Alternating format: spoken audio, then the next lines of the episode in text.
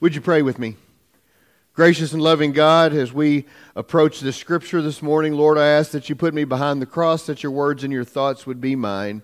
And Lord, if I misspeak this morning, forgive me and let your message be heard. In Jesus' name, amen. You can be seated.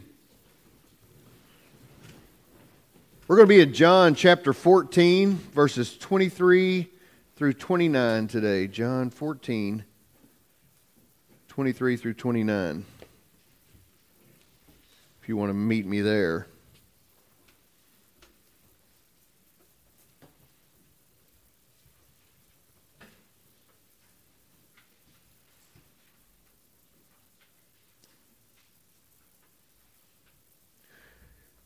Jesus answered him, Those who love me will keep my word, and my Father will love them, and we will come to them and make our home with them. Whoever does not love me does not keep my word. And the word that you hear is not mine, but is from the Father who sent me. I have said these things to you while I am still with you, but the advocate, the Holy Spirit, whom the Father will send in my name, will teach you everything and remind you of all that I have said to you. Peace I leave with you, my peace I give to you. I do not give to you as the world gives.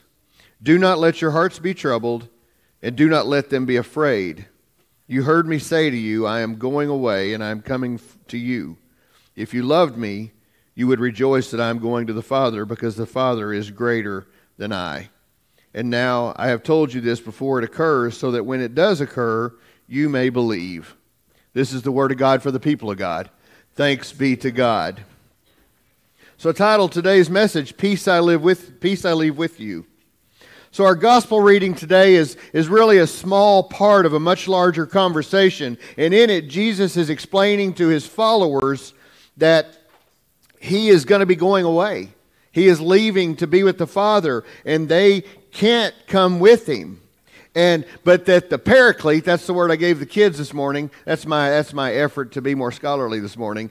The paraclete is the Greek word for Holy Spirit, for advocate, for the comforter and it will be sent, and that he will come again. Jesus also says that he is preparing them before he goes, before it occurs, so that they may believe.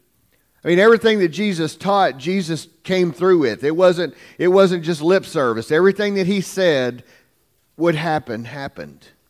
And he did this so that they would trust him. Jesus also says, Those who love me will keep my word. And this idea of keeping my word echoes throughout all of John. If you love me, you will keep my commandments. And then there's they who have my commandments and keep them, or those who love me. And if you keep my commandments, you will abide in my love. And I give you a new commandment that you are to love one another. That's one that we hold very closely. If you, if you love me, you'll love one another. In the Gospel of John, commandment and word and words are all synonyms that go back to the very beginning of John, where it says, In the beginning was the Word, and the Word was with God, and the Word was God. This word that Jesus leaves with his followers, along with the Paraclete, who will remind them in Jesus' words and help them remember Jesus' words after he has departed. And that was important because, you know, they, they were with him for such a long time and he would do something. They would say, I just, we just don't, we still don't understand. And so he was doing everything he could to prepare them, to, to have them ready so that they would understand and that they would uh, follow his plan. As I read this text, it occurs to me that all of this is about God's plan for you and God's plan for me as followers of Jesus. Have you ever heard someone say, God has a plan for you, or it's, it's God's will that this happened? It's, it's as though God has plotted out every detail of your life to come. I usually hear these kind of things at funerals. Someone will say, Well, it was, it was God's will, you know?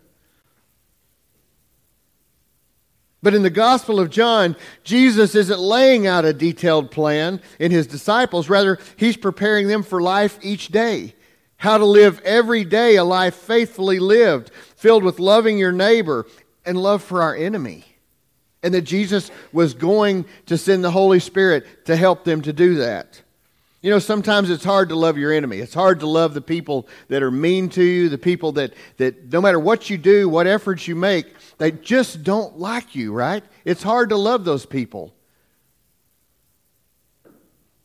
Christy always told me, you can't just love the pretty people, meaning the ones that smile at you and say the nice things. You got to love everybody. But Jesus declares, Peace I leave with you, my peace I give to you. I do not give to you as the world gives. Do not let your hearts be troubled, and do not let them be afraid. You see, Jesus prepares his followers. He prepares us to live as disciples of Christ, sharing God's life giving message, even in the hardest of challenges. In the midst of all the health unrest and the economic unrest and the social unrest of our world, we have the promise Peace I leave with you, and my peace I give you. Don't be afraid. It kind of lets us know that God's going to have the final word, God is going to win. Jesus knew that the peace that the world gives us depends upon our circumstances. It, it, when everything goes as it should or follows the plan that you've made, um, when that happens like it's supposed to, peace comes, right? We, we have a peace about it. But peace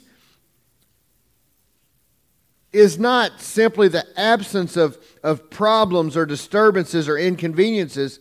The, the peace that Jesus gives us is far from that. It's not dependent on circumstances. The peace flows in the midst of persecution and trouble and disappointments and confusion and anxiety. The peace that Jesus talks about means rest or quiet or a stillness of your heart. It isn't the absence of trouble, but it's the peace that exists in spite of it. We can be surrounded by the chaos of the world, but the peace of Christ still abides within us. It's the peace that passes all understanding. It's the peace that pushes through all the disturbing circumstances that life can throw at you. And each person in this room has dealt with their own circumstances, the, the thing that they felt is the worst that they've ever experienced. Yet God perseveres, God pushes us through that. It's that kind of peace. It gives you the ability to endure and to be calm, even in the face of uncertainty. It's the inner confidence that you know that God will come through in this situation and it removes your fear and your worry and replaces it with peace. Like I said, this is a much larger conversation. The passage in this instruction Jesus is giving it the, to his to disciples at the Last Supper. You know, as part of that conversation, he loved them. He loved Jesus. He loved the disciples. He loved his inner group, and he wanted them to to to know that, that it was going to be okay because he knew they were about to fall apart. He knew that things were about to get crazy for them. He wanted them to have the reassurance and the peace and the comfort. Now, the path to receiving this peace comes from giving every situation to God in prayer. We turn it over to God. We let God have it. You know, we have the we have the uh, the tendency to say, "Okay, God, I'm going to give you this," but then maybe the next day we take it back, think we can go ahead and solve it ourselves.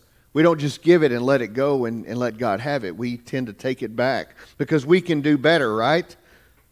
But when you give it all to God in prayer, God's peace crowds out the anxieties of your life. The verse literally means that peace will stand guard and watch over your mind, fighting back and keeping out the potential for greater anxiety. And this peace doesn't mean that the situation is going to automatically resolve. That's not what it means. But if you follow that instruction and give it to God, then you will experience the peace eventually. We're never promised that we won't go through tough times. Getting to this place of peace will come from resting in Christ, knowing that He is in control and that He will carry you. This is truly a peace that the world could never give you. Jesus is helping us to move beyond what we can't do for ourselves. You know, folks, we live in a world that gives us every reason to be anxious and to be troubled and to be afraid. We face real dangers every day. You know, climate change, economic disparity, policies and politics and injustice, and many other challenges that, that, that I couldn't possibly name. But Jesus has prepared you to remember and to be intentional about keep my word. And then he says, Peace I leave with you. Take Jesus at his word. In the name of the Father, and the Son, and the Holy Spirit, amen.